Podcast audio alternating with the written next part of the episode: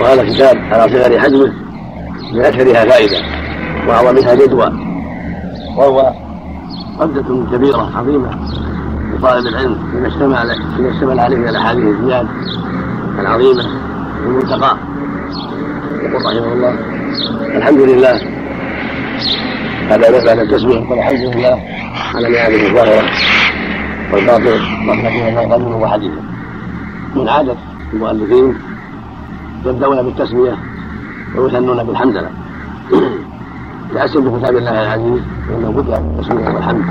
لما جمعه الصحابة جعلوا الفاتحة في أوله. وتأسم بالنبي صلى الله عليه وسلم في المكاتبات والمراسلات كان يسمي بالله جل وعلا. وعامل بالحديث المشهور كل أمر ذي بال لا يبدأ فيه بسم الله وهو أجل في بعض الروايات أفجر. يعني ناقص البركة في بعضها بالحمد في بعضها بذكر الله. فلهذا جرى الأئمة ودرج الأئمة على البداءة بالتسمية ثم بالحمد لله. والحمد لله سبحانه وتعالى والثناء عليه بجميع المحامد مع محبته وتعظيمه وإجلاله سبحانه وتعالى. ونعم الله ونعم الله كثيرة كما قال عز وجل ان تعدوا نعمه الله لا تحصوها فهي ظاهرة وباطنة منها ما هو باطن يعرفه الإنسان من نفسه ويدري عنه من نفسه ولا يعلمه الناس ومنها ما هو ظاهر يعرفه كل أحد. فنعم الله الظاهره كثيره مما اوجد في بين العباد من سماء وأرض وأنهار وبحار وثمار ومعادن تنفع الناس وشمس وقمر ينتفع بها الناس إلى غير ذلك من نعم الله العظيمة. وأعظمها بعث الأنبياء عليه الصلاة والسلام بعث الرسل وإنزال الكتب لهدايه الخلق وإرشادهم إلى أسباب النجاة كل هذه من نعمه العظيمة. ومنها باطن بين الانسان وبين ربه وما يعطيه الله من قوة الإيمان واليقين والشوق إليه سبحانه ومحبته وتعظيمه جل وعلا والإخلاص له سبحانه وتعالى والنسك مناجاته وذكره عز وجل وما أعطاه من العبد من الصحة والعافية وكمال النعمه في بدنه وماله وأولاده وغير ذلك. فنعم الله لا تحصى لا ظاهرها ولا باطنها والصلاة والسلام على رسوله نبيه ورسوله محمد. الصلاة تطلق على الثناء من الله عز وجل وتطلق على الرحمة. والصلاة من الله ثناؤها على عبده ليالة كما قال أبو العالية رحمه الله في يحيى تابعين جميل وتطلق على الرحمة والذي يصلي عليكم ملائكة ويثني عليكم ويرحمكم والله أعلم. وإذا جمع بين الرحمة والصلاة كان في الصلاة الثناء والرحمة الإحسان والجود والكرم. كما قال عز وجل في حق الصابرين أولئك عليهم صلوات من ربهم ورحمة فهي ثناء من الله ورحمة لهم في توفيقهم وتصبيرهم وذلك عز على قلوبهم إلى غير ذلك.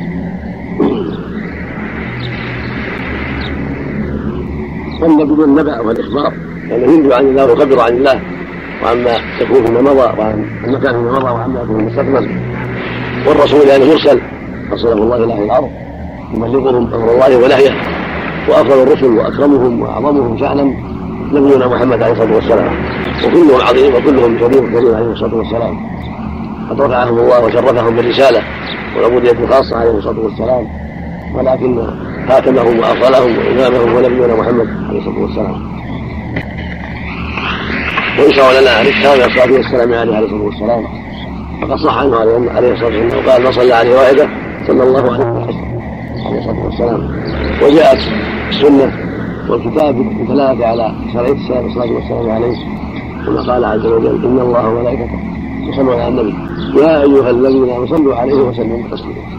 فالآية تدل على شرعية الإكثار من الصلاة والسلام عليه؟ وأن ذلك قربة عظيمة أمر الله بها عز وجل. وجاءت السنة بذلك أيضا. في مواضع مطلقا وفي مواضع. بعد الأذان كتب المؤذن صلى الله عليه وسلم يقول الله رب العالمين وأسبابه وخير الجمعة. عند ذكره عليه الصلاة والسلام. وأمن الدعاء. إذا حمد ربه يصلي ويسلم على رسول الله ثم يدعو. وإنه من أسباب الإجابة. ويصلى على أصحابه وأتباعه كما علم عليه الصلاة والسلام. على آله وأصحابه علم المسلمين بما جاء في السنة وأن الذي ساروا في نصرة سنة الحديثة هذا هو الواقع. فقد نصروا دينه. الصحابة نصروا دينه وأيدوه. وجاهدوا في سبيل الله. كسروا كسرى وقصروا قيصر ونسروا دين الله رضي الله عنهم وارضاهم وهكذا أتباعهم الذي يعرف علمهم ويعرف علمهم لهم حق في الصلاة والسلام تبعا والدعاء لهم. وقد ساروا على نهج الصحابة في العلم والعمل والتوجيه إلى الخير. فلهم منا جزيل الدعاء رحمة الله عليهم وأكرم مثواهم وجزاهم عن أمة محمد خيرا. أما العلماء ورث الأنبياء كما جاء في الحديث الشريف من طرق كثيرة. أكرم بهم وارثهم ومورثا فالعلماء هم وراث الأنبياء ورث علمهم فإذا الأنبياء ما ورثوا دينارا ولا ما بعثهم الله لجمع الدراهم. ما بعثوا ليجمعوا الدراهم وليكنسوا الدنيا. إنما بعثوا ليبلغوا رسالات الله. ولهذا قال عليه الصلاة والسلام نحن معاشر الأنبياء لا نورث. ما تركنا صدقة. فالأنبياء لا يورثون. لأنهم ما أرسلوا ليجمعوا الدنيا وليس من شأنهم جمع الدنيا وإنما جاءوا ليبلغوا رسالة الله ولينفقوا الدنيا بالدعوة إلى الله وللتأليف على دين الله. فلهذا ما خلفوا فهو صدقة يقوم ولي الأمر بعد ذلك بعدهم بتصريفه في وجوه الخير ونفع المسلمين. والعلماء هم مرادهم كما في الحديث فضل العامل على العامل على العامل فضل القمر على سائر الكواكب وفي كفضله على أدناكم قال العلماء ورثوا الأنبياء فإن الأنبياء لم يورثوا دينارا ولا درهما وإنما ورثوا العلم ومن أخذه أخذ بحظ وافر. فالعلماء هم مراد الأنبياء بعلمهم وتبليغ رسالات الله وإرشاد الناس إلى دين الله فجدير بطالب العلم أن يعنى بهذا الأمر ويكون له جهد وجهاد كامل وحرص عظيم ليحسن تركة الأنبياء وإنها الأنبياء هو العلم. ويروى عن أبي هريرة رضي الله عنه وأرضاه أنه خرج ذات يوم على الناس في السوق فقال أنتم ها هنا وتركة محمد صلى الله عليه وسلم تقسم في المسجد فذهب رأى الناس إلى ذلك لينظروا فإذا هو فإذا هي حلقات العلم فقالوا له فقال هذه تركة محمد عليه الصلاة والسلام. هذا حرفه هو العلم النافع والتوجيه إلى الخير ونشر دين الله من كتاب الله وسنة رسوله عليه الصلاة والسلام. لهذا قال وأن أكرم بهم وارثا أكرم بهم وارثا والعلماء وموروثا وهم الرسول صلى الله عليه وسلم والصحابة. ثم بين رحمه الله أنه ألف هذا الكتاب مختصر وبلوغ المرام ومختصر كما قال المختصر حذف اسانيده ولم يكسر من المتون بل ألفا وبضع مئات كما هذه ألفا وبضع مئات نحو ألف وخمسمائة تقريبا. ما بين حديث مطول وبين حديث مختصر بالإشارة والطرف. لكنها أمهات في الأحكام محررة مهذبة رحمه الله. وهو مختصر كما قال في أصول في حديث أصول الأدلة الحديثية ومن الأحكام الشرعية. هي أصول ينبني عليها غيرها من الأدلة الحديثية يسمى الحديث الشريف وهو كلام النبي صلى الله عليه وسلم وأفعاله وما أقر عليه هذا الحديث الشريف أقواله وأفعاله وتقريراته عليه الصلاة والسلام. حررته من الأحكام الشرعية الأحكام الحكم والحكم مقتضى الأدلة الشرعية من واجب ومحرم ومكروه ومندوب ومباح. الأحكام الشرعية هي مقتضى الأدلة ما تقتضيه الأدلة. من كتاب الله وسنة الرسول صلى الله عليه وسلم يقال لها الأحكام. وهي أقسام. خمسة. الواجب والمحرم والمندوب والمكروه والمستحب والمباح ويضاف إليها صحة العقود وبطلانها. هي أحكام أخذت من الأدلة الشرعية وظلت عليها الأدلة الشرعية فالحكم مقتضى الدليل ويقتضي الدليل بإيجاب شيء وتحريمه أو كراهته أو صفاته أو إباحته أو صحته أو بطلانه. حررته تحريرا بالغا أي تاما قد بالغ فيه ببيان صحة الحديث أو ضعفه. أو ما فيه من علة قد يتنى بهذا رحمه الله عناية تامة أن يصير من يحفظه من يحفظه من بني أقرانه من زملائه نابغا بعلمه وفضله لحفظه واعتنى به نبغى بالعلم والفضل على زملائه الذين لم يعنوا كعنايته وان يستعين به الطالب المبتدئ ولا يستعين الظالم المنتهي هو كتاب ينفع الطالب المبتدئ نفعا كبيرا. ولا يستغني عنه من بلغ في العلم بقمه لأن فيه أمهات الأحاديث وأمهات الأدلة كل محتاج إليها. الطالب المبتدئ والراوي المنتهي كل محتاج إلى ما فيه من الأدلة العظيمة. وقد بينت ووضحت عاقب كل حديث من أخرجه من الأئمة فصدق في ذلك وقد بين ذلك في الكتاب فإذا لإرادة نصر الأمة لأن إيضاح من خرج الأحاديث وبيان درجاتها في الصحة والضعف. لا شك من نصر الأمة ودين النصيحة. وهي النصيحة للمؤلف. أي مؤلف كان؟ أن يوضح الأدلة وأن يبين درجات الأحاديث وأن لا يغفل عن ذلك بل يبين. هذا من النصح. ثم المؤلف فعل ذلك وأدى هذا الواجب كثير من المؤلفين يجمعون الأحاديث ويعزونها ولكن لا يبينون درجاتها. من الصحة والضعف وبعضهم لا يعزوها بل يذكرها بدون خطاب ولا زمام. هذا نقص كبير. وأحسن ممن عزاها إلى أهلها ومن رواها.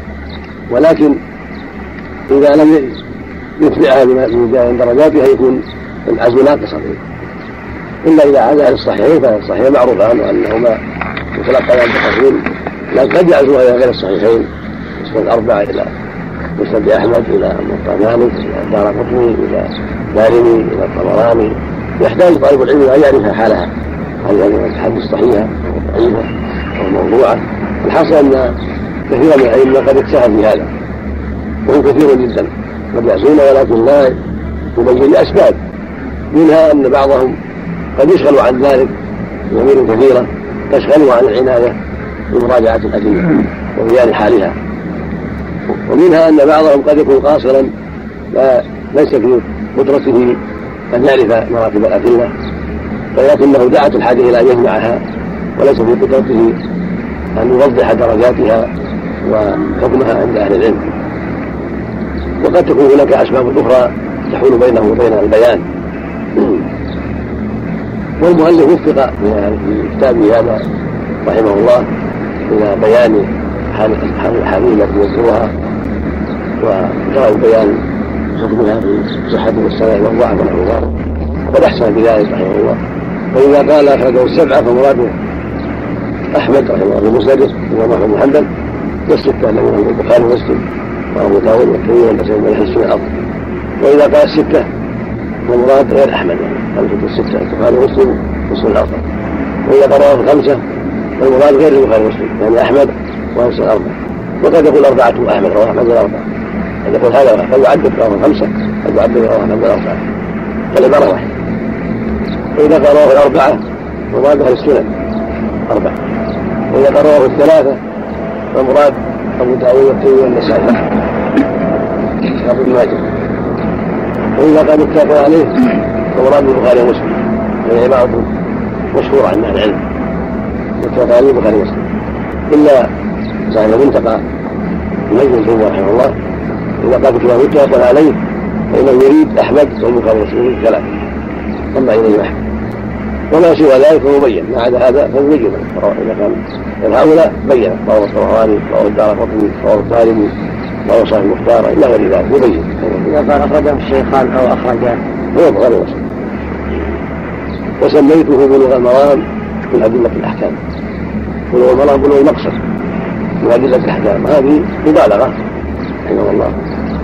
فإن طالب العلم يحتاج إلى مزيد. لكن بلوغ المرام في الجملة يعني الأصول. من حفظه فقد بلغ المرام في الأصول.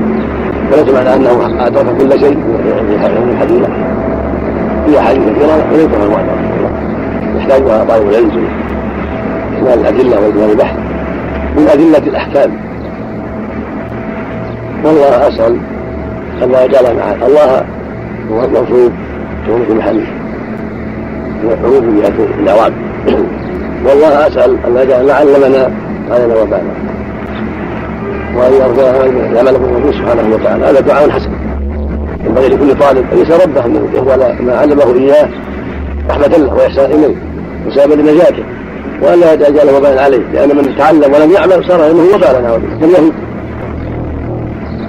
ولهذا ينبغي لطالب العلم. يتفقه دائما أن يرزقه العمل فيما علم وأن يعيده من مشابهة اليهود بالتخلف عن العمل. هذا داء عضال خطر عظيم ينبغي لكل مؤمن وكل طالب علم يسأل ربه جل كثيرا في سجوده وتشهده في كل أن يعلمه العلم النافع ويرزقه العمل به. وأن لا يدعه بعد عنه والله أعلم. صلى الله عليه وسلم. وأصحابه. أما بعد فقد تقدم كلام المؤلف الحافظ بن حجر رحمه الله. في المقدمة التي قدمها لهذا الكتاب وبين حال هذا الكتاب وأنه مختصر في أصول الأدلة الحديثية وأنه محرر تحريرا بالغا للعلة التي ذكر والحكمة التي ذكر في المقدمة. والان يبدأ في بيان الأحاديث التي قدم لها رحمه الله كتاب الطهارة. من عادة المؤلفين في الاحاديث والفقه. إذا أرادوا المزيد في احاديث العبادات بدأوا بالطهارة. وبعضهم يقتصر على هذا ويبدا بالطهارة اولا وبعضهم يذكر قبلها أشياء تتعلق بالعقيدة تتعلق بالتوحيد من الشرك ثم يذكر ما يتعلق بالعبادات. وكثير منهم يقتصر على ما يتعلق بالعبادات. مثل المؤلف رحمه الله. بدأ بالعبادات وقدم الطهارة. لأن الطهارة شرط الصلاة والصلاة أهم العبادات وأعظمها بعد التوحيد. ولهذا قدموا الطهارة. ويجب من حلف أحاديث العقيدة لأن العقيدة لها كتب مؤلفة مستقلة لعظم شأنها ألف فيها كتب وذكر فيها ما يتعلق بالعقيدة من الآيات والأحاديث ولهذا رأوا أن هذا كافي وأنه لا معنى من البداءة في الطهارة والصلاة. ومعلوم أن أركان الإسلام خمسة وأن أعظمها وأهمها الركن الأول وهو الشهادتان. تحقيقا لمعناهما. فلا بد من الشهادتين إذ لا إسلام إلا بذلك ولا عبادات إلا بذلك. الشهادتان هما الركن الأول هما أصل الدين هما أساس الملة ومعناهما توحيد الله بالعبادة والإيمان به سبحانه وأنه رب العالمين وأنه مستحق العبادة والإيمان برسوله محمد صلى الله عليه وسلم وأنه رسول الحق إلى جميع الثقلين. هذا الأصل الأصيل هو أصل الدين وله مؤلفات كثيرة تسمى كتب العقيدة. بعد ذلك الصلاة. والصلاة لها شرائط ولها أركان وواجبات ومن أهم شرائطها الطهارة. ولهذا بدأوا بالطهارة وكان من المناسب للمؤلف هنا أن يذكر ما يتعلق باشتراط الطهارة. ولكنه ذكر ما يتعلق بالمياه لم تحصل بها الطهارة.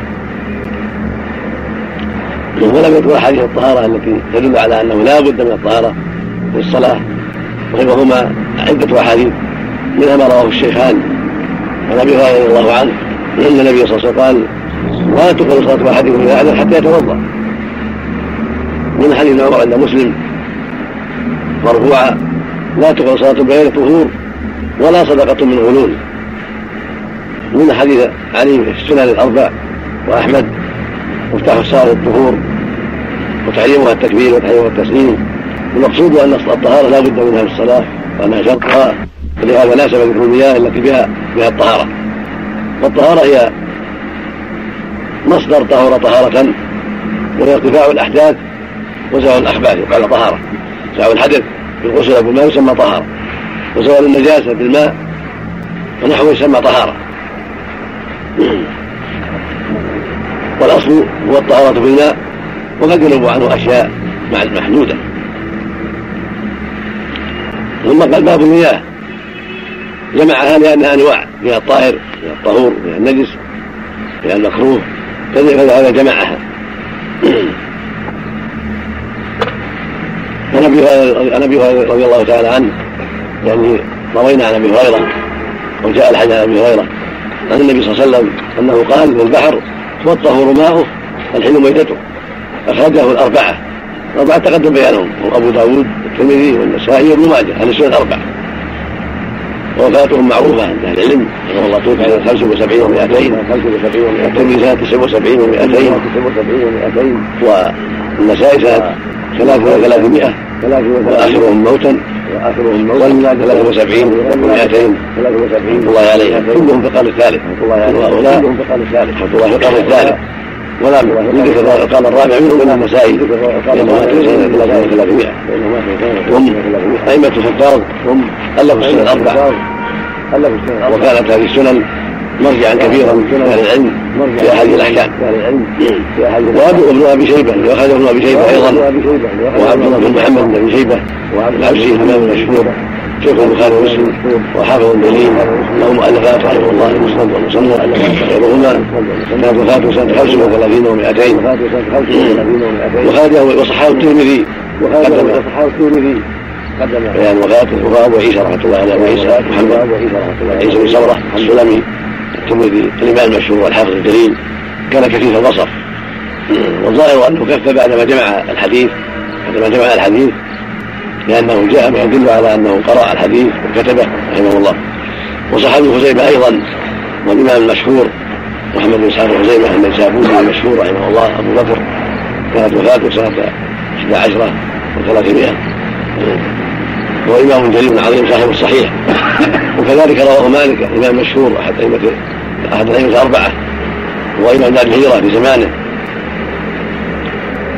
وكان مضرب المثل في الحفظ والإتقان للحديث. وقد كانت وفاته سنة تسع وسبعين ومائة ومن أيام المئة الثالثة رحمه الله. والشافعي شيخه تلميذ تلميذ مالك رحمه الله وهو إمام جليل من أيام المئة الثانية وأول الثالثة توفي رحمه الله سنة أربع ومائتين عن أربع وخمسين سنة. وفاته مولد مولد مسلم. السنة التي مات فيها الشافعي هي سنة ولد فيها مسلم رحمه الله. صحيح الصحيح وأحمد هو الإمام مش أحمد المشهور هو الإمام الرابع من الأربعة وهو تلميذ الشافعي رحمه الله وأحمد بن محمد بن حنبل الشيباني أبو عبد الله. كانت وفاته سنة 41 و200 آخر الأربعة موتا. أولهم أبو حنيفة رحمه الله. بعد سنة 51 أو سنة 50 و100 ثم الشافعي رحمه الله. ثم مالك رحمه الله مات سنة 79 و100 ثم الشافعي سنة 4 و200 ثم أحمد سنة 41 و200 هؤلاء الأئمة الأربعة مشهورون في الفقه. رووا هذا الحديث عن أبي هريرة رضي الله عنه وأرضاه. وأبو هريرة مشهور بكليه واختلفوا في اسم أبي على أقوال أشهرها وأرجحها عند اليمن من العلم بن عبد البر والنووي انه عبد الرحمن بن صخر. الدوسي وكان إماما جليلا وحافظا عظيما. حفظ من الحديث شيء كثير. وذكر جمع من المحدثين أنه احفظ الصحابة لحديث رسول الله عليه الصلاة والسلام. وكان يدرس الحديث ليلا ونهارا ويلازم النبي صلى الله عليه وسلم حتى حفظ شيئا كثيرا. ومن ذلك هذا الحديث عليه قال في البحر في يعني في ماء البحر هو الطهور ماءه الحين ميتته. وكان لهذا الحديث سبب. وإنه سئل عليه الصلاة والسلام سأله ناس قالوا الله نركب البحر ونحن معنا قليل من الماء فإن توضأنا به عطشنا. فقال والطهور ماءه الحل ميتته والبحر طهور الماء حل ميته أفادهم النبي صلى الله عليه وسلم عن جواء سؤالهم وأفادهم فائدة أخرى عظيمة ويحل ميته. وما لكن لأن من جهل حكم الماء نظام بجهل حكم الحيوانات أشد. فأبى له النبي صلى الله عليه وسلم الأمرين أن البحر طهور الماء حل الميتة وإن كان مالحا لكن لا يضره ذلك ولا يمنع من كونه طاهرا طهورا يغتسل به ويتوضأ به ويستخلص منه ما يشرب لا بأس هو حل الطهور الماء حل الميتة. الله جل وعلا قال وأنزلنا من السماء ماء طهورا والذي انزل الماء من السماء وأقره في الأرض. وجعل هذا البحر مالحا وجعل فيه الأنهار الحلوه كل هذا من من حكمته العظيمة. وقدرته الباهرة سبحانه وتعالى. جعل هذا علبا وهذا ملحا أجاجا وهذا نهر جاري وهذا بحر فار إلى غير ذلك. سبحان الحكيم العليم. والمقصود من هذا الدلالة على أن البحر طهور الماء حل الميتة. والحمد لله على نعمته العظيمة. والحديث المذكور صححه جماعة من العلم وله طرق مما صححه ابن عبد البر ابن خزيمة الترمذي وابن منده أبو محمد بن وغيرهم. واستفدنا منه أن الماء طهر الماء حل الميتة. فلا الوضوء منه والاغتسال منه والشرب منه. كل ذلك جائز لقول الطهور ماء الحل ميتته والفائدة والحديث الثاني حديث أبي سعيد الخدري وهو سعد بن مالك بن سنان الخدري الأنصاري. كان من المكثرين الحفاظ المكثرين من الصحابة رضي الله عنه كان وفاته بعد الحرة بعد سنة 63 يقول رضي الله عنه أن النبي صلى الله عليه وسلم إن الماء طهور لا ينجسه شيء. هذا من جوامع الكلم كلمة عظيمة من جوامع الكلم. يدلنا عليه الصلاة والسلام الماء طهور لا ينجسه شيء. هذا هو الأصل. إلا ما يأتي. فالأصل فيه الطهارة في ماء البحار وماء الأنهار وماء الآبار وماء الأمطار الأصل فيها الطهارة. الغفران البراري كل ذلك الأصل فيه الطهارة حتى تعلم ما ينجسه وإلا فالأصل هو الطهارة. الله أنزل السماء طهورا. وجعل الماء طهورا لنا. وهذا الماء في الأرض مما أنزله الله من السماء وأقره الأرض. كما قال جل وعلا وأنزل من السماء بقدر فأسكنه في الأرض وإن على ذهب به لقادرون. هو سبحانه أنزله من السماء وأقره في الأرض لينتفع به العباد. فالأصل فيه الطهارة حتى يبين ما ينجسه. ودل حديث أبي أمامة على أنه يدار إلا إذا وجد ما ينجسه من نجاسة تغلب عليه على ريح أو طعم أو لون. فعند ذلك ينجس عند أهل العلم جميعا. وحديث بأبي أمامة ضعفه أبو حاتم رحمه الله وهو محمد بن إدريس بن منذر حنظل والرازي الحافظ الجليل أبو حاتم ضعفه لأن فيه راوي قد سعيد. ضعيف الرواية رحمه الله. وابن ماجه خرجه للعلم لعلماء لعلماء حاله. ابن ماجه صاحب السنن. وقد أجمع الناس على ظاهر الدين الحديث ضعيف بذلك ولكن العمده على إجماع العلم. وقد أجمع العلماء على أن الماء إذا تغير طعمه أو لونه أو ريحه بالنجاسه نجس. والعمده على ما أجمع عليه أهل العلم في هذا الباب. وحديث أبي سعيد دال على أن اصل الاصل في المياه الطهارة. كان هذا الحديث في قصة زيد بضاعه كان في كان في معروف في المدينة. كان يلقى فيها يعني النكد وخلاف حيض النساء وغير ذلك اشياء فاستنكر الناس ذلك وسألوا فأخبره النبي صلى الله عليه وسلم أنها طهور وأن هذه البئر ما دامت لا يغيرها ما وقيت الرياح فيها وما يقع فيها من هذه القاذورات فإن ماءها طهور لأنه قوي ماء قوي يدفع عن نفسه. فلهذا يذوب فيه ما يلقى ويذهب فيه ويستحيل فيه ولا يؤثر عليها فلهذا قال فيها إن الماء طهور لا ينجسه شيء وهذه القاعدة. القاعده الكلية أن الماء طهور ماء الأبار وغير ماء الأبار. الا ما تغير كما تقدم فإنه ينجس بذلك. إذا تغير من نجاسة. أما لو تغير بشيء طاهر كأن ألقت فيه الرياح الأوراق اوراق الشجر أو التراب أو ما أشبه ذلك أو نقلت إليه روائح من بعيد من ميتة وغيرها فإن هذا لا يضره. لأن هذا لا لم يقع فيه. أو وقع فيه ولم يغيره بنجاسة إنما تغير بالطهارة كالتبن أو تغير من ورق الشجر أو طول المكت إذا طال المكت فيه تغير بالطحلب ونحوه هذا لا يضره لأنه باقي على الماء ما دام الماء باقيا فإنه طهور ولو تغير بالطاهرات العادية التي لا تخرجه عن كونه ماء. أما إذا تغير بشيء يخرجه عن كونه ماء ويعطيه اسما آخر فإنه ينتقل عن, عن الماء إلى اسم آخر كما يقع في الألبان والأمراض وأشباه ذلك فإنه إذا خلطه اللحم طبخ فيه اللحم صار مرقا وإذا صب عليه اللبن صار لبنا وإذا جعل فيه التمر وغرس بالتمر والزبيب صار شرابا نبيذا إذا خرج عن عن اسم الماء لم يكن طهورا وصار إلى الطهارة فقط ظاهرا كرياح الفواكه وأشباهها.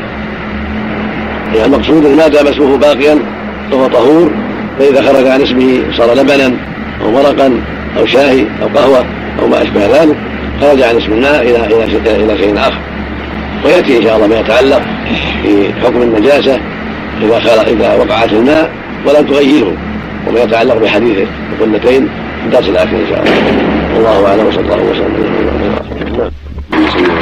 الله وعلى اله واصحابه يقول المؤلف رحمه الله والحافظ رحمه الله في كتاب البلوغ وعن عبد الله بن عمر بن الخطاب رضي الله تعالى عنهما أن النبي عليه الصلاة والسلام قال إذا كان ماء قلتين لم يحمل خبث. قال الأربعة. تقدم. المراد الأربعة. وهو من أهل السنن أبو داوود الترمذي النسائي وابن ماجه. وصحاب ابن خزيمة والحاكم وابن حبان. كان أحسن وابن حبان والحاكم. لأن ابن حبان شيخ الحاكم. ولكن من باب التسامح في العبارة ابن حبان هو شيخ الحاكم رحمه الله عليه. هذا الحديث تنازع العلماء في صحته. وزعم قوم انه مضطرد وأنه لا صحة له وأنه معاذ لحديث الماء طهور لا ينجسه شيء لأن له روايات كثيرة متعددة. وقال آخرون بل هو صحيح. وهذا هو الصواب. إنه صحيح كما صححه الأئمة ومنهم ابن خزيمة رحمة الله عليه ومنهم ابن حبان ومنهم الحاكم واخرون والحديث صحيح ولا بأس به. ولا تعارض بينه وبين الأحاديث السابقة. والأحاديث السابقة حديث منطوق لفظها منطوق صريح في أن الماء طهور لا ينزل شيء. وهذا يدل على ان بلغ قلتين لم يحمل الخبث لم يؤثر فيه الخبث لكثرته يعني غالبا. ولفظ لم ينجس. تفتح الجيم من باب نجسة وتضم من باب نجسة. لغتان معروفتان. لم يكن نجسا وهذا وصف اغلبي أراد النبي صلى الله عليه وسلم بهذا أن الماء الكثير في الغالب لا تؤثر فيه النجاسة العارضة العادية القليلة. وانما تؤثر في الاموات القليلة. ولهذا أمر باراقه الماء الذي بلغ فيه الكلب كما يأتي لأنه ماء قليل في الإناء وريق الكلب له تأثير وله نفوذ وكانت المصلحه تقتضي إراقته لأنه في الغالب يتأثر بولوغ الكلب في طعمه وما يتعلق بمنفعته وضرره. فإذا كان الماء قليلا تأثر وأريق وإن لم يبن في تغير الطعم واللون والريح. وإذا كان كثيرا يتأثر في الغالب يكون له حكم الطهارة هذا هو الأغلب. ولهذا قال عليه الصلاة والسلام إذا كان قلتين لم ينغبر مفهومه أنه في الأقل يحمل ينجس. لكن يعارض مفهوم حديث ابن سعيد المتقدم وما جاء معناه إنه أعطاه لا ينجس شيء. القاعده أن المنطوق عند أهل العلم عند أهل العلم مقدم على المفهوم. المفهوم له معاني. قد يراد وقد لا يراد. فوجب أن يقدم عليه المنطوق ولكن ما من القلتين يستفاد من حديث القلتين أنه يحتاج إلى عناية ونظر وتامل والا يتساهل فيه لأنه مظنه تاثر النجاسه فينبغي أن يلاحظ فإن ظهرت فيه النجاسة بتغيير طعمه أو لونه أو ريحه ترك أو كان مظنه ذلك كالقليل منه مظنه التأثر فانه يراد كما في حديث الكلب. لولا احد بنا فليملكه وإذا كان لا يتأثر بكثرته أو لعدم ظهور أثر النجاسة فيه وإن كان قليلا فإنه طهور وهذا هو قول جمع من العلم وقول أهل المدينة ومنهم مالك رحمه الله. وجمع السلف والخلف وهو اختيار ابن العباس بن تيمية رحمة الله عليه شيخ الإسلام وابن القيم والجماعة وهو أرجح من حيث الدليل. لأن المفاهيم لا تعارض المنطقات الصريحة. ولأن المفهوم محتمل والمفهوم الصريح لا يحتمل فوجب الأخذ الصريح. ولأنه أجمع أهل العلم على أن أن الماء إذا تغير بالنجاسه في طعم أو لون أو ريح نجس فبقي ما ما ما عدا الاجماع تحت النظر التأمل فان ظهر فيه تغير أو ما يدل على التغير. ويخشى من الشر. والضرر بقلته فالحق بالمتغير كما في إراقة إذا في الكلب. وما لا فلا فالحاصل من فيه محل نظر محل عناية فإن ظهر فيه التغير والتوفيق ترك وإلا فالأصل مثل ما قال الماء طهور لا ينجس شيء. وهذا هو جاء بين الأخبار الواردة في هذا الشأن. والكل بالظن ما يقره الرجل المعتدل الخلقة وهي قلال معروفة على الهجر. قيل إن تسعى أربع قرب. غير كبيرة عادية. دور الحجاز وشيء. وفعلت خمس قراب على سبيل الاحتياط لتقدير جماعة من العلم. فإذا كان بهذه المثابة يعني كان نحو قلتين فهو محل. دفع عن الناس عن نفسه. وعن التأثر غالبا. وإذا كان أقل من ذلك فهو في الغالب يتأثر فليعتنى به وليلاحظ حتى لا يستعمل النجاسة.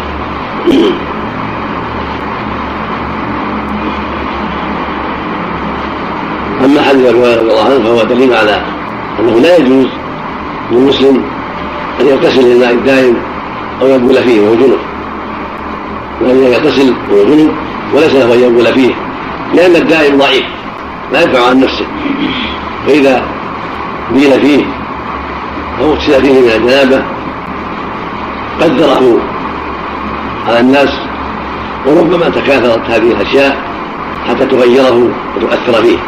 فسد الباب عليه الصلاة والسلام ومنع من استعمال هذا الشيء حفظا للماء ورفقا بالناس لأنه في حاجة دائما إلى الغدران تكون في البراري بسبب السيول. فالناس في حاجة اليها يشربون ويغتسلون وبهائمهم فالبول فيها والاغتسال فيها قد يؤثر فيها على الناس ويكدر على الناس. أما غير الجنوب فلم يغتسل للتبرد فلا ولا يؤثر في الغالب لأنه ليس به شيء. بخلاف الجنوب قد يكون متلطخا بأشياء من أثار الجنابة. المني وإن كان طاهرا لكنه قدر. قد يؤثر إذا فعل هذا وهذا. قد يدخل بالمني أشياء أخرى. فيكون في ذلك تقدير في المياه وربما أفضى إلى تنجيسها. فلهذا خص الجنوب بالدين أما غير الجنوب فقد يحتاج إلى هذا وقد لا يحتاج إليه. حاجة الجنوب لازمة. وغير الجنوب قد يحتاج إليه من باب التبرد أو النظافة. وليس هناك ذات موجب الغسل فأمره أوسع. واذا نهي عن كل واحد منهما؟ فالجمع بينهما اولى إذا نهي عن البرد الماء الدائم أو الاغتسال الماء الدائم والجنوب فكون يجمع بينهما يبول ويغتسل هذا اولى أشد في النهي. أما الصواب أن هذا نهي للتحريم أما قول من قال انه كراهه فلا وجه له لأن الأصل في النهي التحريم قال النبي صلى الله عليه وسلم ما نهيتم فاجتنبوه وهكذا من قال بالتفصيل إن كان كثيرا فهو للكراهه وإن كان قليلا فهو للتحريم ليس له وجه واضح. ثم هو يسهل على الناس التساهل في هذه الأمور. والواجب سد الأبواب التي سدها الرسول صلى الله عليه وسلم وحمى ما حماه النبي عليه الصلاة والسلام. وهذه مقاصدها ظاهرة ومصالحها ظاهرة. فيجب أن يكون النهي على ظاهره المنع مطلقا ولو كان كثيرا. ما دام دائما. أما الأنهار الجارية فأمرها واسع. الماء الجاري النهار الجارية والصلاة الجارية. أمرها أسهل فلا حرج الغسل فيها والبول فيها؟ لأن القدر الدائم الذي لا يجري ومفهومه أن الجاري بخلاف ذلك. ثم يغتسل فيه وجهان. الرفع ثم هو يغتسل وهو ظاهر وروي بالنصب ثم يغتسل ثم أن يغتسل يعني بحال بنصبه بأن محذوفة كما قد يوصل بعد الواو واو في مواضع. وان كان الشرط هنا ليس بتام المواضع التي يوصف فيها بعد أو بعد الواو والمصدر لكن هنا جاء بالنصب الروايه على هذا المعنى. ونشره في الرواية الرفع منه يغتسل منه يغتسل فيها. ولم يجزم أيضا عطفا على يبولن. لا يبولن ثم لا يغتسل أيضا. لا هذا ولا هذا. أو ثم يغتسل ثم يجمع بين ذلك. يغتسل مع اغتساله فيها فيجمع بين السيئتين وكونه يبول ويغتسل جنوب ولهذا صرحت روايه ابي داود بما هو واضح لا يبولن عن الماء الدائم ولا يغتسل فيه من الجنابة فصرح بالأمرين وأنهما منهيان. لا مجرد الجمع بل هذا وهذا. والمعنى واضح في ذلك المعنى واضح في النهي النهي عن كل واحد منهما مفردا وأن بينهما من باب أولى. والسر في ذلك والله أعلم كما تقدم أنه وسيلة إلى التنجيز والتقدير فمنع وأما حكم الماء فالصواب أنه لا يجوز إلا إذا تغير كما تقدم تغير بنجاسة قال فيه أو اغتسل فيه الماء على طهوريته. ما لم يتغير بالنجاسه هذا هو الاصل إن الماء طهور لا ينجسه شيء. فلا يلزم من النهي تنجيس الماء لا لا يلزم. وهكذا إذا غطى يده أدخل يده في الإناء قبل أن يغسلها ثلاثة اذا قام من النوم ومنهي عن هذا لا يجوز له. حتى يغسلها ثلاثا لكن لو ادخل يده في الماء ما ينجس الماء ولا يفسد. الماء على طهوريته اخذا بالأصل ان الماء طهور لا ينجس شيء. لكن وأسى حين أدخل يده قبل أن يغسلها ثلاثا أسى أسى. فعليه التوبة والاستغفار لأن الصواب إنه ممنوع. من ادخال يده حتى يغسلها ثلاثة إذا قام من النوم. ولا سيما نوم الليل إنه أشد. لكن لو فعل أسى ولكن ما لا ينجس أنه بقى على هذا هو الصواب. لأن عندنا أصل. من أصل عظيم يجب أن ناخذ به ويبقى معنا دائما. إن الماء طهور لا ينجس هذا هو نعم كان جنوب. يعني ولو جنوبا لا. سواء ولا ولا غير جنوب. لا لا لا يشركونه والحديث الثاني حديث الرجل الذي صحب النبي صلى الله عليه وسلم. قال نهى رسول الله أن تغسل الرجل أو الرجل والمرأة. قال ولا يغترفا جميعا. رواه أبو داود والنسائي وإسناده صحيح. فتكلم في بعضهم فأخطأ. والصواب كما قال المؤلف إسناده جيد. وكون الصحابي مبهم لا يضر. لأن الصحابة كلهم عذر رضي الله عنهم وأرضاهم. فلا يضر كون الصحابي مبهما. ما دام عرف أنه صحابي. في رواية أنه صحب النبي صلى الله عليه وسلم أربع سنين كما صحبه أبو هريرة. يدل على سب التغاضي ومعرفته له معرفة تامة. ذهب الجمهور إلى هذا النهي بكراهه وترك الأولى. احتجوا على هذا بأن النبي صلى الله عليه وسلم كان يغتسل مع أزواجه. واعلموا أنه يفضل بعدها شيء ويفضل بعده شيء. وأن كل منهما سوف يغتسل بفضل صاحبه. فيكون النهي بالكراهه وترك الأولى بدليل ما فعله النبي مع أصحابه وبدليل حديث ابن عباس الذي بعده من مغتسل بطن ميمونة. فدل ذلك على أن هذا النهي ليس للتحريم ولكن الكراهه وترك الأولى عند عند الإمكان عند إمكان وجود الماء الآخر الذي يغتسل فيه ويتوضا به. أما إذا دعت الحاجة إلى هذا الذي فضل من المرأة فإنها تجد الكراهة. فإن الغسل واجب والوضوء واجب فلا كراهة مع الواجب عند الحاجة إلى الماء. ولكن عند وجود مياه كثيره عند تيسر الماء فالأولى الا يغتسل بفضلها ولا تغتسل بفضله وما يبقى في الاناء منه ومنها لهذا الحديث. وما يبقى منها أشد لحديث الحكم بن عمرو الغفاري النبي عليه الصلاة والسلام نهى عن غسل بول نهى عن الوضوء بفضل طهر المرأة. فما جاء من النهي عن الوضوء بفضل طهورها والوصل يدل على ان فضلها اكد في الكراهة وحديث الرجل هذا يدل على أمرين. وانهما جميعا كل واحد لا يصبر الآخر. بعضهم ذكر أن فضله من محل وثاب ولا كراهة فيه ولكن الدعاوى كثيرة في ظاهر الحديث كراهة هذا وهذا فلا تغتسل بفضله ولا هو بفضلها عند عدم الحاجة وعند الحاجة تزول الكراهة. وفعل النبي صلى الله عليه وسلم يدل على أن هذا النهي ليس للتحريم ولكن من باب الكراهة ومن باب ترك الاولى بكون يغتسل بفضل ميمونه ولقول ميمونه يقول بعض الأخبار يوصف ميمونه إن اغتسلت بجنه فجعل يغتسل منها فقال يا رسول كنت منها ذنوبا فقال اجنب بعد اجنب يجنب من اجنب من الرباعي؟ ويقال لا يجنب من الثلاثي جنبا ويقال لا يجنب من باب جنب. من فرحه هي لغات يجنب ويجنب. ويجنب المعنى لا يكون له حكم الجنابة الماء لا يتاثر فهو بقي على طهوريته فعلم من هذه الروايات ثلاث روايه الرجل صحابه النبي صلى الله عليه وسلم وروايه ابن عباس في قصه ميمونه وروايه السنن. كل كراهه فلا فلا كراهه مع حاجة إلى الشيء أو تعين الشيء. اذا احتاج إليه أو تعين فلا الكراهه وذلك إذا أراد أن يبين الحكم للناس زالت الكراهه يعني الشرب قائما مكروه أو تركه أو لا فإذا فعله لبيان الجواز وبيان الحكم الشرعي صار بحقهم مندوبا وصار مهجورا لأنه اراد بهذا بيان الشريعة.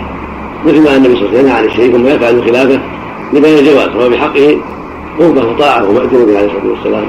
لأنه أراد بذلك بيان التشريع بيان حكم الشرع هكذا في غسل في رياض الجنازة. لما مرت أبو لهب وجالس عليه الصلاة والسلام ببيان التشريع في أشياء كثيرة ينهى عن الشيء ثم ثم يفعله أو يمر بشيء ثم يتركه هذا من باب التشريع من باب بيان التشريع وأن الأمر ليس للوجود وإنما ليس للتحريم فلهذا فعل ما نهى عنه أو ترك ما أمر به لا للمخالفة ولكن للأصل بيان التشريع وأن هذا الأمر ليس للوجود وأن ليس للتحريم فهكذا أتباعه العلماء فعلوا ما نهي عنه كطه كراهة أو تركوا ما أمر بها واستحباب يريد بيان الحكم الشرعي في أن الأمر ليس للوجود وأن ليس للكراهة من التحريم يكون من باب التشريع من باب بيان الشرع. فيكون محجورا على هذا الشيء الذي فعله لكونه أراد البيان والإيضاح. والله سبحانه وتعالى أعلم. في رواية مسلم عن ابن عباس رواه الأعرج بن عن ابن عباس. قال فيه أكبر علم والذي يحكم على فاعله إلا على الشعر حدثني المؤلف ما ذكره فأنها أرادوا بهذا رواية عمرو بها في الصيغة لا تخرجه عن كونه معلوما فإن أكثر علمي وعلى بالي هذا يشعر بأنه ليس حفظا له كما ينبغي ولكنه هو الغالب على ظنه وهو الذي استقر في ذهنه. فلهذا ذكره المؤلف هنا ولم يشر إلى رواية عمرو نعم. مش رواية عمرو. أكبر علمي والذي يحكم على ذلك. ان أبا شهاب حدثني عن عباس. نعم. هذا الحديث يقول الله عنه نعم. إذا كنا ما دون الكلتين يحتاج إلى تأمل ونظر. هذا معناه إن عملنا بمفهوم حديث الكلتين ولا وأخرجنا شيء. يعني ما أبقينا حديث أبي سعيد على عمرو لا نحن أبقينا لكن نستفيد من حديث ابن عمر. الاحتياط نحتاط ولا نتساهل فيه كالكثير لأن القليل قد يتأثر من غير ان نختم له. يحتاج إلى تأمل لأن قد يكون تاثر في طعمه أو لونه أو لحن قلته ونحن بالعجلة وعدم التأمل آه، لم نراعي هذا الشيء. نعم. يعني التامل في النظر في أحد أوصافه. اي هل تغيرت ام تغيرت نعم. بخلاف الكثير فإنه الغالب يبين نعم. ويحتاج إلى مزيد عناية. نعم. بكثرته ولأن الغالب عليه أنه يقضي على الشيء يعني يعني يقضي على ما وقع فيه. بكثرته نعم. نعم نعم نعم بناء مقدار كلتين ما ما بعد الظن يعني الظن يعني بما لا يعرفه الماء يحتاط دائما اذا جاء الماء الذي فيه نجاسه وعاد النجاسه يحتاط وينظر ويتامل فالامر هذا واسع الله له في تغير وانه الاصل الطهاره نعم ما تغير باللسان يعني ينجس ولا ما ينجس؟ إذا تغير لم يصبح بالنجاسة والطحن أو بالرياح لا بالنجاسة نعم ثم إذا تغير بأوراق الشجر أو بالتراب أو بالطحن الذي ثبت فيه أو بطول مكره ما يؤثر نعم يعني الغفران على طول المدى يتغير بالأتربة وأوراق الأشجار ونحو ذلك نعم. أحسن الله إليك لا بأس به لكنه من حبان والحاكم وابن خزيمة. هؤلاء في في تصحيحهم اثنين ولكن ما صححوه يعتبر من باب الحسن إذا لم يعارض غيره له معارض أقوى منه. أما إذا عرض ما هو أقوى منه لا لا يصلح إلى تحسينه وتصحيحه لأنهم في الاستقراء يتساهلون ابن حبان والحاكم وابن خزيمة أيضا وابن خزيمة أعلاهم ثم ابن حبان ثم الحاكم. فالاستقراء قد وجد أشياء صححها الحاكم وهو يحكم الموضوعات خافي عليها ورق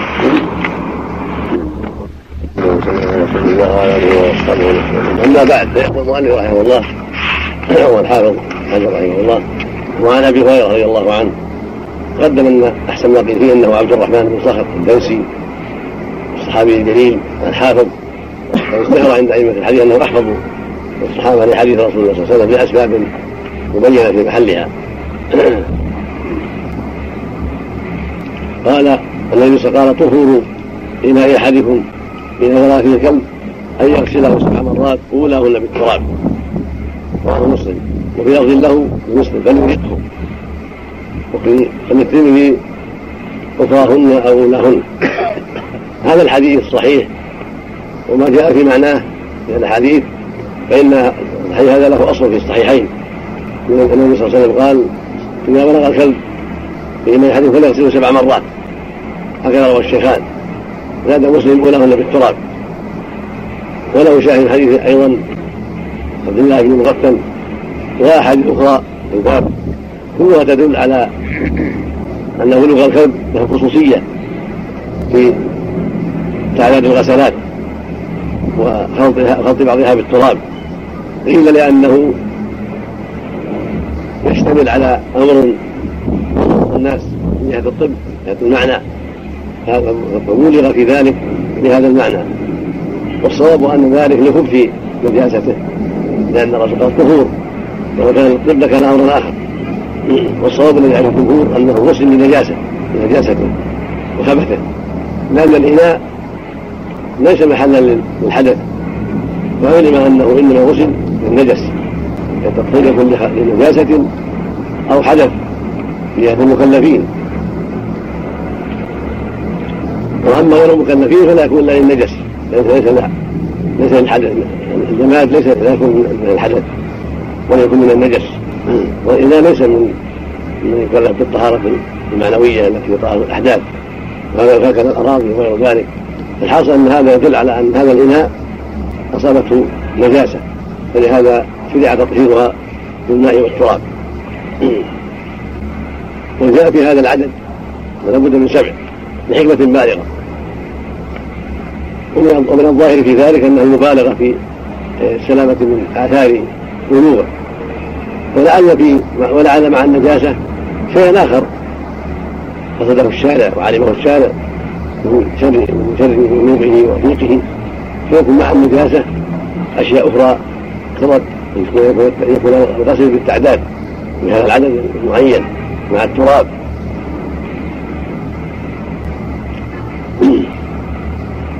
وهذا خاص بالكلب ولا يقاس عليه غيره لأن العبادات توقيفية. هذه أمور لا تدرك بالرأي والقياس بل بالتوقيف. ولم يأتي في غير الكلب تعداد الغسل بهذا المعنى. إنما جاء في الكلب خاصة.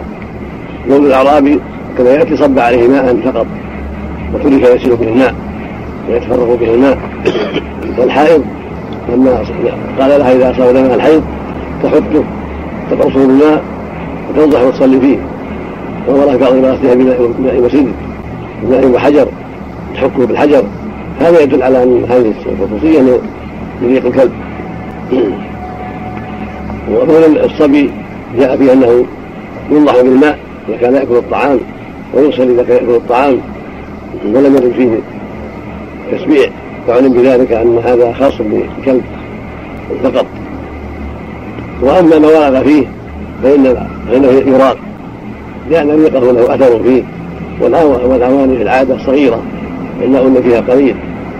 إن هذا قال فليرقه وإن كانت هذه الرواية انفرد بها بعض الرواة ولكنه ثقة. فالأولى أن يراد هذا الماء لأنه في الغالب قليل. ليس من المياه الكثيرة التي تنفع عن نفسها تقول التي ما هو أكثر منها. فالغالب أن في الأواني ماء قليل فجاء فيه الإراقة بخلاف لو كان حوضا وماء كثيرا فإنه لا يراق والماء طهور لا ينجس شيء كما تقدم. إذا بلغ في حوض أو في مقدر أو في جافية أو فيما أشبه ذلك أو في إناء كبير خلاف المعتاد لا يقال لأنه يدفع عن نفسه حينئذ. لها كلام النبي صلى الله عليه وسلم يحمل على العادة المعروفة والجارية بين الناس وأن المياه تكون في أواني ليست كبيرة تنقل وتحمل من هنا ولا هنا. وأما الحكمة في التراب فالله أعلم أن ذلك لإزالة الآثار التي تقع من الوضوء فإنه في الوضوء أشياء قد تكون ضدية قد تكون لأشياء أخرى. مؤذيه فيكون في غسلها بالتراب إزالة لها وقلعا لآثارها. وقوله في الأولى في روايه مسلم ليتعقبها الماء فلا يبقى لها أثر. يكون الماء الذي بعده ست غسلات الأخيرة يغسل محل من التراب ومن بقية آثار البلوغ وأما لهن اخراهن أو لهن يشك من الراوي. والشاك يقدم عليهم الاثبت والذي روى اولاهن قد أثبت. من دون شك فتكون في أولى. اولى ما أو الغسلات أن تكون في الأولى. وإن جعلها في الثانية أو حسب المقصود. لكن الأولى أن تكون في الأولى يعني يكون التراب في الأولى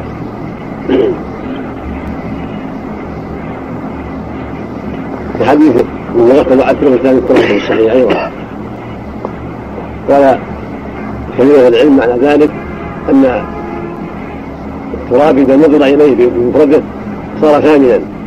وإذا نظر إليه بضمه إلى الغسلة إحدى الغسلات صارت الغسلات سبعا. وقال بعضهم بل يجب أن تكون ثمانا اخذا بظاهر حديث عبد الله بن مغفل وعبد الله بن التراب. وإذا فعل ذلك اخذا بحديث عبد الله بن مغفل فلا بأس. هذا من باب من باب الحيطة من باب الاخذ بالظواهر وإن اعتبر ما قاله الجمهور بأن المراد الثامنه بالنظر إلى انفرادها وهي سابعه في النظر إلى ضمها إلى الماء فهو قول قريب وليس بعيد. وليس فيه زيادة في الثامنه مضرة بل خير بلا شر. ويخبر بظاهر حديث عبد الله بن مغفل ولكن اغلب الأحاديث الصحيحة صحيحين وليس فيه إلا السمع. فإذا اكتفى بالسمع كفى. وحمل قول الثامنة على أنها بالنظر إلى كونها آه، ترابا تعتبر ثامنه وبالنظر إلى كونها منظومه إلى احدى الغسلات فهي سابعه كما في الروايه اما حديث الثالث هو حديث أبي قتادة. ويبقى نعرف حكم الغسلات حكم النجاسات الأخرى. النجاسة الأخرى يكفي فيها المكاثره بالماء وظن وظن وظن النقاء. إذا غسل بقية النجاسات بما يظن أنه أزال الأثر كفى. ولا يلزم أن يكون سبعا ولا خمسا ولا ستا ولا ثلاثا. المهم أن يذيق الماء على النجاسة بما يظن أنه أزال أثرها ولم يبق لها إذا كانت في ثوب أو إناء أو غير ذلك. وإنما العدد الخاص بالسبع خاص بالكلب. وحديث أبي قتادة الأنصاري هو الحارث الربعي الأنصاري. الفارس المعروف الصحابي الكريم يذكر أنه صلى الله عليه وسلم قال مرة نزل بنجس فتح النجس فتح الجيم هو نجس العين. وقال نجس. والمتنجس شيء طاري يقال نجس هذا هو المشهور عند أئمة اللغة. النجس ما كان نجس الذات والكلب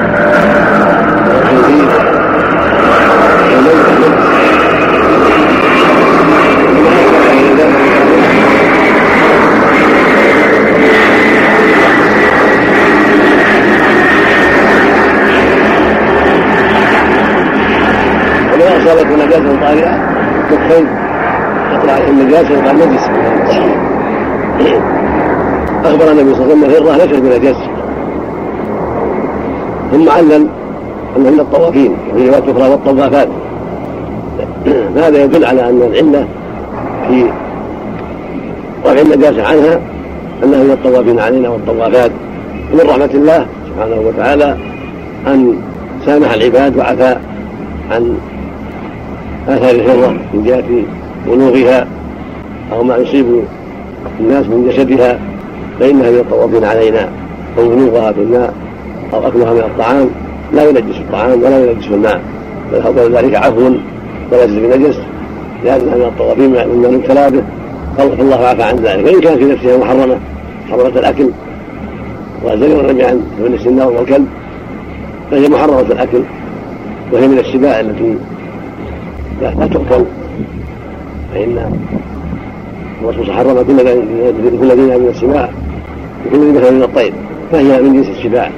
كالثعلب والذئب والأسد والنمر والكلب كلها محرمة.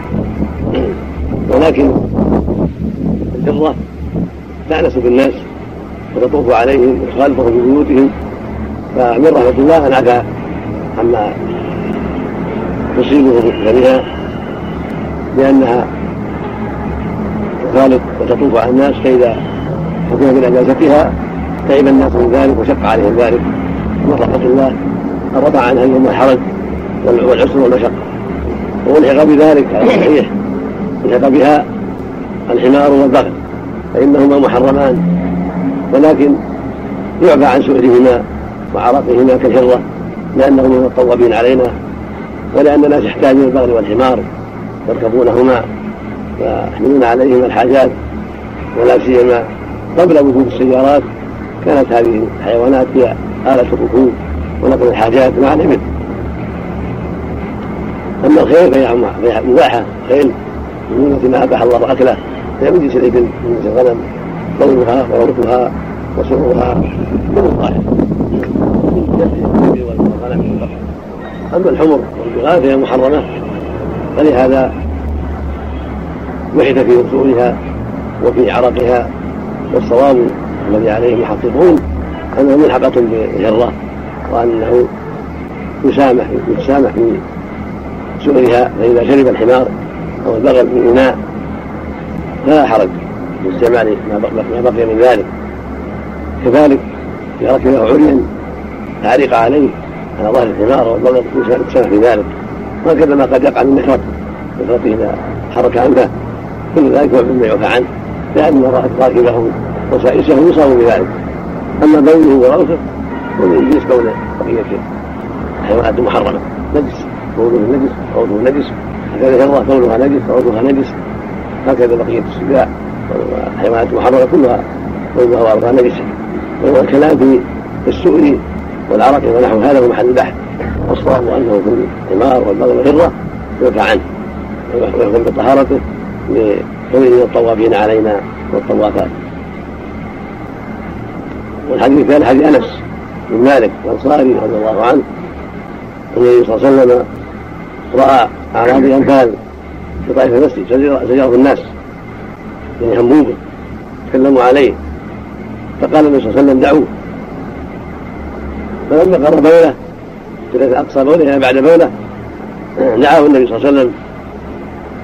فعلمه أن هذه المساجد لا يصلح فيها شيء هذا القدر والبول. ولكنها بنيت بذكر الله وقراءة القرآن والصلاة لا بهذا. وفي رواية أخرى حديث أبي هريرة عند البخاري نحو هذا أيضا. ولكن إنما بعثتم ميسرين ولم تبعثوا معسرين.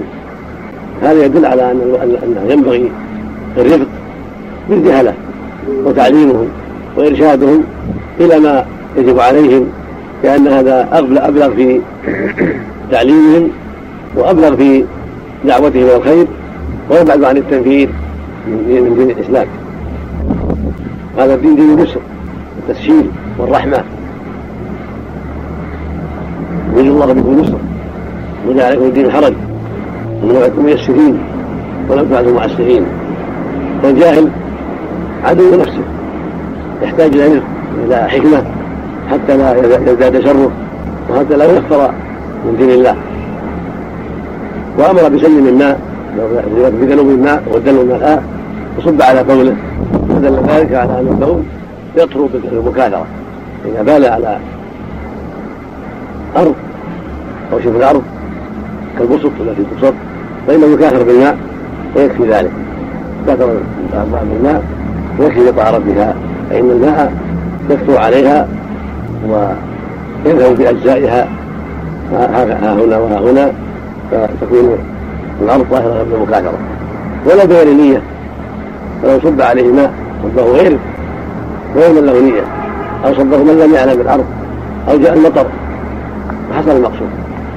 لأن هذه من باب إزالة النجاسات لا من باب طهارة الأحداث. ولا تحتاج إلى نية. المقصود هو المكاثرة بالماء الطيب الطهور. فيحصل بذلك زوال النجاسة والواجب على المعلمين والمسلمين التعليم بالرشد واليسر والتنشيد والرحمة حتى لا يذكروا عن دينهم وحتى يكون هناك أبلغ في قبول الجاهل وانتفاعه بذلك. الله المستعان. نعم. الله عنك. رواية الثامنة في التراب في تحديد التراب أنه في الغسلة الأخيرة. يعني يكون الغسلة الأخيرة. لا يفيد. قد يتبادر من الظاهر ذلك. قد يتبادر من الظاهر ذلك الطرق الثامنة لكن في هذا ليس بلازم. فإنها تبقى ثامنة ولو كانت إذا كان بعدها سبعة يوم لكن الظاهر وعدته. من سبع وعدته؟ من ثانية ظاهر السياق. يقتضي أن يكون أخيرا وهذا ما يؤيد. ومن قال يكون مع مع الغسلة الثامنة بالنظر إلى افتراده والسابعة بالنظر إلى ضمه وإذا كانت الثامنة أو السابعة الثاني لا غسل التراب. يوم أو أكثر يوم الازال اثر التراب. فيحتاج إلى مزيد من الماء لإزالة آثار التراب إذا كان في الأخيرة وأما رواية المسلم واضحة لأن بعدها أوجب آثار فالأمر بهذا بحمد الله واسع جعل في الأولى أفضل لأن رواية الأولى صريحة وهو أحفظ الصحابة رضي الله عنه فيما يروي. وإن روي حديث عبد الله بن مغفل فلا بد من زيادة في العدد لإزالة آثار التراب سواء واحدة أو أكثر حتى يزول أثار التراب من الذي أخرجها رواية نعم. من الذي أخرجها؟ رواه مسلم الصحيح. وأبو البخاري خرجها.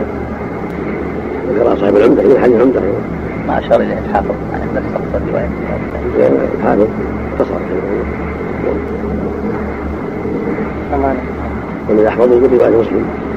وأبو وأبو البخاري ردها وأشار إليها لكن هي معروفة في مسلم رواه مسلم. صحيح. نعم. ليس المغفل رواه مسلم لكن الشك في رواية البخاري. نعم. نعم. يحذرون. نعم. يحذر عليه. لا لا يحج عليه لكن ما أمر بالتحذير. يترك يصيح لا يحج عليه نعم ولو حذر نعم. ولو حذر عليه. ما ما يضر.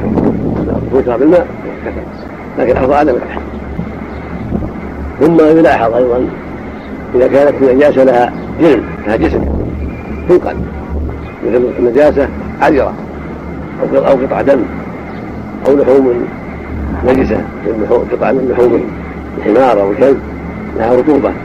فالاجزاء تشال تنقل إلى بعيد والرطوبة التي بعدها هي التي يغرق عليها الماء يغرق عليها الماء. كانت قطع حجره ما يصب عليها الماء بس لا تنقل تشال تحمل. من المسجد إنما هذا في البول بس. وإذا كان غير البول تنقل من قطع الدم قطع عذره قطع اللحوم النجسة تنقل ويصب الماء على آثارها ورطوبتها التي في الأرض. نعم.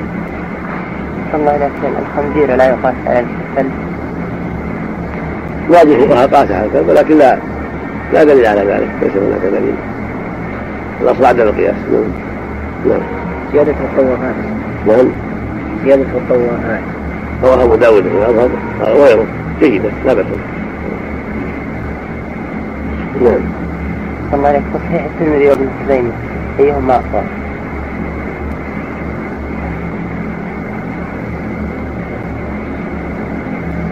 ابن خزيمه لا تبعناه لكن الترمذي متساهل رحمه الله كما لعلك حضرتم كثيرا من الترمذي له تساهل في هذا الباب. قد يكون قد يكون متقاربين قد يكون متقاربين الترمذي رحمه الله له أشياء وهم فيها كثيرة صحها وليس كذلك. ولهذا صار أهل العلم يتحرجون من تصحيحه ولا ولا يعتمدون عليه بعد النظر والتأمل فيه. وابن خزيمة له شيء من ذلك. والإمام رحمه الله لكن يظهر بشرطه انه يتسامح بعض الشيء نعم. اما بعد اما بعد يقول رحمه الله وعن ابن عمر وعبد الله بن عمر بن الخطاب النبي والنبي عليه الصلاه والسلام قال ما والنبي عليه الصلاه والسلام قال ما قلت قال احلت بغير الثمان والامان وقام الثمان والحوت واما الدمان فكفي الضحى أحمد اخرجه احمد وابن ماجه وفيه ضعف وفيه ضعف يوثق أحمد يقول يوثق احمد محمد بن حنبل ورد إلى احمد بن محمد بن حنبل الشيباني الامام المشهور. ورد في مسند فاذا كان فعل مسند الزهد وهو أشبه ذلك وابن ماجه معروف. وابن ماجه معروف. وعبد الله محمد بن النبي القزويني صاحب السنة. فيه ضعف. وفيه ضعف. من رواية عبد الرحمن لأنه من رواية عبد الرحمن بن زيد بن أسلم. العدوي عبد الرحمن عندهم لا يساوي شيء. حديث ضعيف جدا. من سوء حفظه فلهذا أشار المؤلف إلى قوله إلى إلى هذا بقوله فيه ضعف. والضعف في ضعف. يفتح متضرر ضعف وضعف في رواية العرب. ضعف. في رواية العربية تضم وتفتح وقد سبق جاء هذا الحديث من غير طريق عبد الرحمن زيد من طريق سليمان بن بلال احد رجال الشيخين عن زيد بن أسلم لكنه موقوف. لم يقل فيه قال رسول الله صلى الله عليه وسلم. بل وقفه عن ابن عمر. قال الخطاب لأبي حاتم الرازي زرعه الرازي والدار القطري رحمه الله. قالوا إن المحفوظ هو هو الوقف وأن ابن عمر ما قال قال الرسول قال احل كان هو النصر وهذا هو الصواب إنه موقوف لا مرفوع. ولكن عبد الرحمن زيد يعني قلة حفظه رفعه ولد وهذا الموقوف في حكم المرفوع لأن قول الصحابي حين كذا علم كذا ومنا بكذا ونهينا عن كذا حكم حكم الرفع. هذا الصحيح عند الحديث. لأنه ليس هناك محلل ولا محرم الا الشارع وهو الرسول صلى الله عليه وسلم مما ياتيه عن الله عز وجل. هو في حكم الرفع ومعلوم أن الميت حرام والدم حرام. وبين النبي صلى الله عليه وسلم في هذا الحديث الذي هو معناه معناه الرفع أن الميتة استثنى منها الجراد والسمك. وليس محرمين. الميتات محرمات كما جاءت بها نصوص القرآن الكريم. إلا أن يستثنى من ذلك ميتة الجراد ميتة الجراد وميتة الحوت. قد في حديث هريره والطهر الماء والحل ميتته. وفي قوله سبحانه وتعالى وحين في صيد البحر وطعامه متعلق بالسيارة يجب على ذلك فان طعامه ما يطفى على ظهره وما يجزم عنه وما يوجد فيه من الحيوانات. هو طعامه وما يصاب منه. والله وضع لعباده هذا رحمة منه سبحانه وتعالى وإحسانا. ورزقا للعباد من هذا المخلوق العظيم. وقد ثبت آه، حديث في الصحيحين عن جابر وغيره قصة العنبر التي أخذها الله للسرية وجدوها على ساحل البحر. البحر الأحمر وهو في سرية له 300 مقاتل ورأسه أبو عبيدة وكانوا في أشد الحاجة إلى الطعام. قد نزلت أزواجهم فأخذوا قولهم حوتا عظيما كالجبل ولم يزالوا يأكلوا منه مدة طويلة جارا قريبا منه حتى سمعوا على ذلك. قالوا جعل أبو عبيدة في قحف عينه 12 رجل وجعل قحف عينه الكبر هو حوت عظيم جدا. أخرجه الله لهم وجعله رزقا لهم وميت. ولما أخبر النبي صلى الله عليه وسلم قال فإن وسقه الله هل معكم من شيء. فقدم لهم منه بعض الشيء عليه الصلاة والسلام. يطيب نفوسهم وليعلموا أنه حي. والجراد كذلك لا يباح فهو حي فهو حلال حيا وميتا وليس لشانه أن يذبح. وكان يأكل في عهد النبي صلى الله عليه وسلم. قال عبد الله بن عوف غزونا مع النبي سبع غزوات نأكل الجار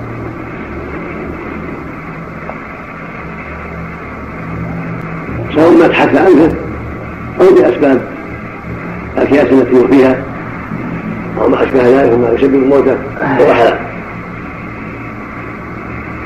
واما الدمان فكبير الطحال فرد على الدم. وهذا ليس من الدم المسفوح بل من الدم. الجهاز لا يحرم علينا. كالدماء التي تكون في العروق بعد الذبح فإنها لا تضر.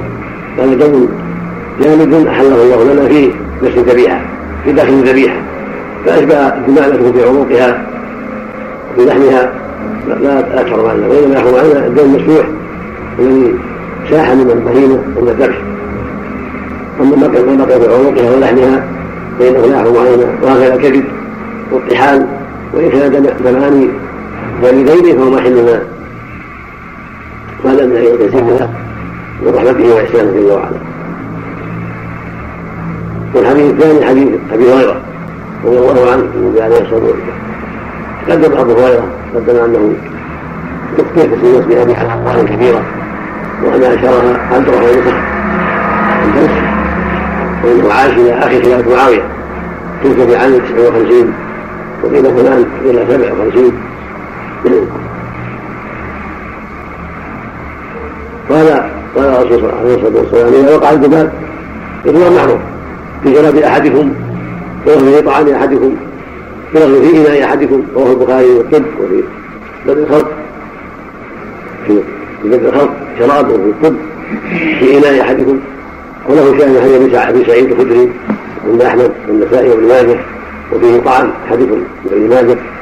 وله شاهد من الناس عند البزار قال حفيظ في قال حفظ رحمه الله في الحجر. إن رجاله ثقات عند البزار وطبع أخيرا روايه البزار وجمعها طبعها ولاها الدكتور العظيم. ويمكن مراجعته فيه. المقصود أن لهذا الحديث شاهدان احدهما من حديث سعيد وهو جيد الاسلام عند أحمد والنسائي وابن ماجه والثاني من حديث أنس عند البزار والحافظ رجال الرقاق وهو يدل على أن وقوع الذباب في الشراب أو في الطعام أو في اللبن أو ما أشبه ذلك لا لا يحرمه ولا ينجسه وأن السنة غمسه للعلة التي بينها النبي صلى الله عليه وسلم وهو أنه يتقي بجناح الذي الداء فإن له جناحين في أحد جناحي داء وفي الآخر شفاء وصار والذي فيه الداء كالسلاح يتقي به. فإذا وقع في شيء اتقى بالذي فيه الداء. ورفع الذي فيه الدواء. أن يسلم من السقوط والانغماس فنحن النبي صلى الله عليه وسلم أن يغمس حتى يكون دواؤه يقابل داءه ويكون الشارب من هذا الماء أو اللبن أو الأكل أو الطعام سلم منه. فداؤه يكافح دواؤه يكافح داءه. فيبقى شرابه والطعام سليما ولم يأمر بإراقة الشراب ولا بترك الطعام. فدل ذلك على أن وجود هذا الذباب لا ينجس الطعام ولا يمنع من شربه وأكله. وهكذا ما أشبه ذلك من الذباب الصغيرة التي لا دم لها البعوض وأن دمها وإن كان لكن دم ضعيف وهكذا. النحلة والبنور وأشبه ذلك من الحيوانات فهي قد تبتلى بها الناس. وهذه الطيور تقع في الشراب وفي الذباب كلها يعفى عنها. تنقل وتطرح. لأن قال من يطرحه فيغمسه ثم يرفعه ويطرحه ويشرب شرابه ويأكل طعامه ومن الفوائد أنه لا ينجس الماء وهذا هو الشاهد من ذكر كتاب الطهارة. فمحله كان كتاب الأطعمة. لكن ذكره هنا ليبين أنه لا ينجس الشراب سواء كان لبنا أو غيره بل يطرح ويكره الشراب ويكره الطعام. واعترض كثير من الأطباء الجهلة على هذا وزعموا أن في هذا تقريرا للطعام شراب ونحو ذلك فلم يصيبوا ولم في هذا الطعن. والحديث صحيح وثابت وله شواهد وعلته معروفة وهي أن الغمس يجعل الداء قد زال لمقابلة الدواء ومكافحة الدواء. فيسلم صاحب الطعام والشراب. فالأمر وضحه النبي صلى الله عليه وسلم وبينه فلا وجه للاعتراض على ذلك. وقد شهد الأطباء المتبصرون بحسن هذا العلاج. وليس في حاجة إلى شهادته لكن من باب أن هناك من يعترض وهناك من يجيب. فيقابل هذا بهذا ويسلم حديث رسول الله صلى الله عليه وسلم. وقد سلم بحمد الله. ومن اعتراض أن الأطباء يقابل الأطباء الذين عرفوا وجه الصواب وذكروا ان هذا من محاسن الإسلام ومن دلائل صحه رساله رسول الله وانه على النبي عليه الصلاة والسلام. وفي رواية ابن سعيد فإن في أحد الجناحين سما. سماه سما وغدا والحديث الثاني حديث أبي بكر الليثي في الحديث بن عوف رضي الله عنه. النبي صلى الله عليه وسلم قال ما فتحنا مدينه وهي حية فهو ميت. الذي في السنن أبي داوود وجمع الترمذي فهو ميتة. لعل هذا وقع بعض النساء ميت. وفي الاصول فهو ميتة. قال حديقة ميتة. وله شاهد أيضا عند ابن ماجه من حديث عمر بن حسن وشاهد آخر عند الحاكم عن ابن سعيد. بسبب جيد أيضا وهو دليل على ان النظر إلى البهيمة. وهي كالبعير والبقرة. والغنم وسائر السيود فإنه يكون ميتا ميتة محرما لأنه لا يذبح إلا بالطريقة الشرعيه فإذا لم يذبح بالطريقة الشرعي إلا يقطع منه وهو حي يكون حكم الميتات وجاء بعض الروايات الطرق.